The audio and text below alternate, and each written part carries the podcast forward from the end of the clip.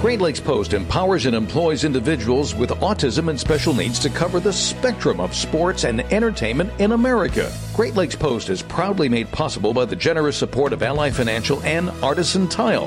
This is Anthony Ianni, national sports correspondent for Great Lakes Post. Wow, did you happen to watch the opening round games of the NFL playoffs?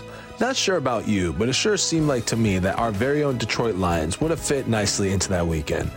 We need to have some calls and some luck finally go our way. I'm never one to complain about the refs, but come on, man. The NFL is now very concerned about the state of officiating in the league based on the performance of the officiating crew in Week 18's game between the Los Angeles Rams and the Seattle Seahawks. Seattle won that game 19-16 in overtime, and the result put the Seahawks in the playoffs, knocking the Detroit Lions out even before Detroit's Sunday night game against the Green Bay Packers. With the billions of dollars behind professional sports, and in particular the NFL, what took the owners so long to focus on the officiating?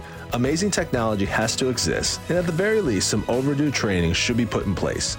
Sheila Ford Hant was pounding the pavement with other owners on fixing the damn refereeing.